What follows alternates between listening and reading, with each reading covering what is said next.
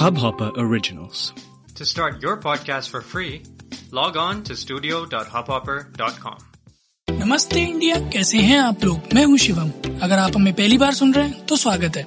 इस शो पर हम बात करते हैं हर उस खबर की जो इम्पैक्ट करती है आपकी और हमारी लाइफ तो सब्सक्राइब का बटन दबाना ना भूलें और जुड़े रहे हमारे साथ हर रात साढ़े दस बजे नमस्ते इंडिया में।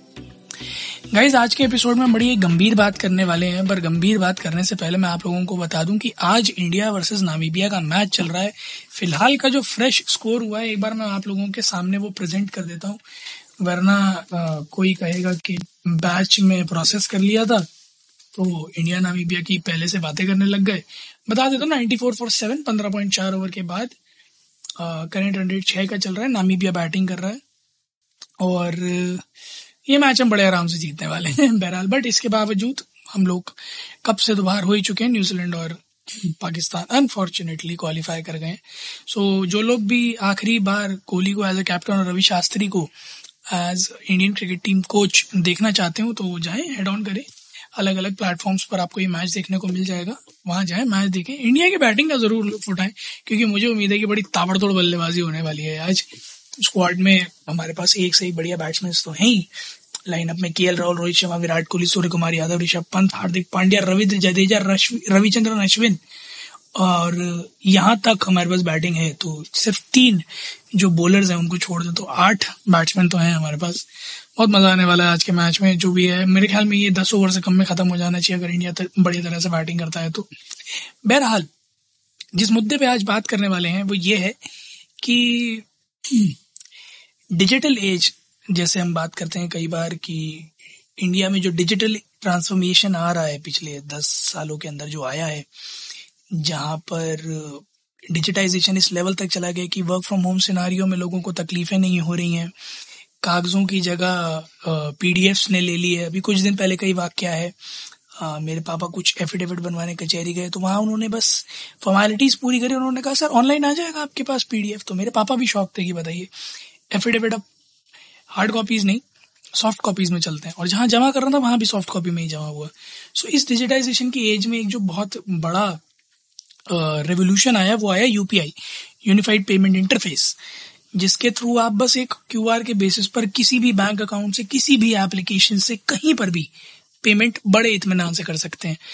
पहले ये होता था कि पेटीएम का पेटीएम में होगा, फ़ोन पे का फ़ोन पे में होगा गूगल पे का गूगल पे में होगा। फिर वो सबको एक जगह कर दिया गया और अब किसी का भी स्कैनर हो, किसी भी ऐप से वो पेमेंट आप कर सकते हैं। तो दस ऐप की जगह एक ऐप रखकर आप उस चीज़ का लुत्फ उठा सकते हैं।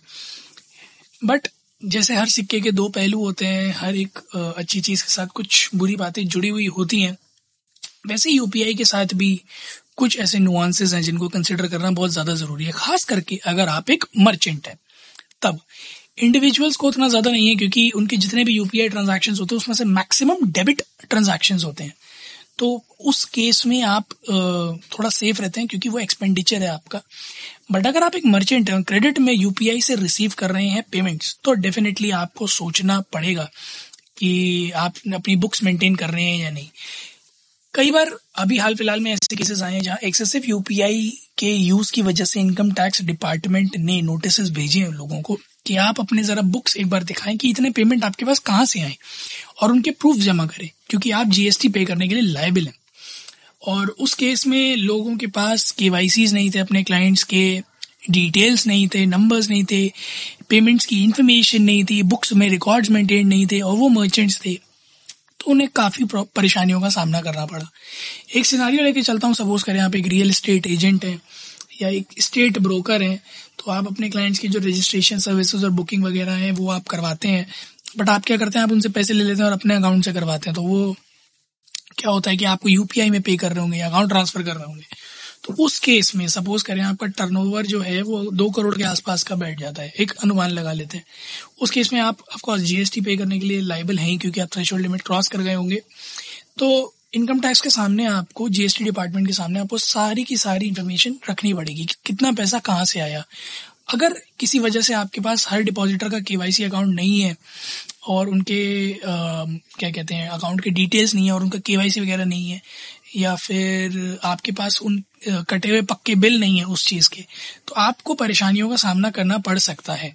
इस तरह की छापेमारी में यूजुअली आप दोनों तरफ़ से पिटते हैं, क्योंकि आपको जीएसटी का अमाउंट तो भरना ही पड़ेगा, वो तो ऑफकोर्स जो लाइबल है।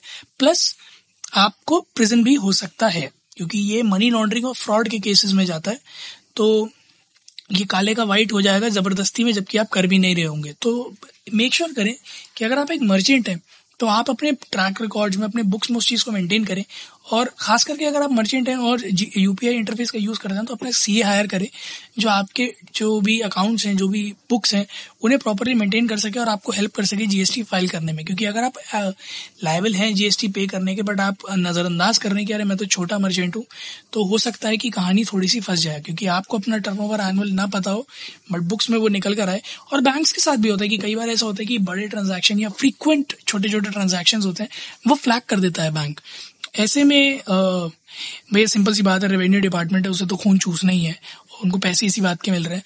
तो अगर इस तरह के कोई फ्लैग्स आते हैं तो आप डेफिनेटली कटघरे में आ सकते हैं क्वेश्चंस में आ सकते हैं।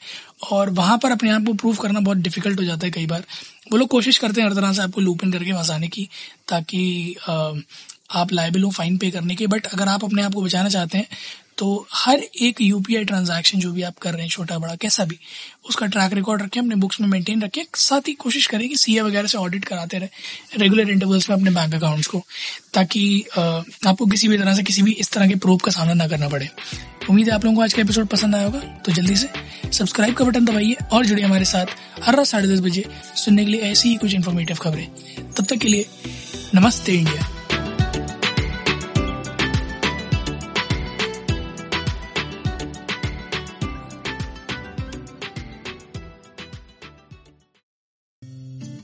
इस हब हॉपर ओरिजिनल को सुनने के लिए आपका शुक्रिया। अगर आप भी अपना पॉडकास्ट लॉन्च करना चाहते हैं तो हब हॉपर स्टूडियो वेबसाइट पे रजिस्टर करें और एक मिनट के अंदर अंदर अपना खुद का पॉडकास्ट लॉन्च करें। यही नहीं स्टूडियो देता है आपको पूरी आज़ादी कहीं भी, कभी भी अपना पॉडकास्ट लॉन्च करने की सिर्फ़ तीन आसान स्टेप्स में। तो साथ में अपना पॉडकास्ट शुरू करने के लिए तैयार just hop on hub hopper simply content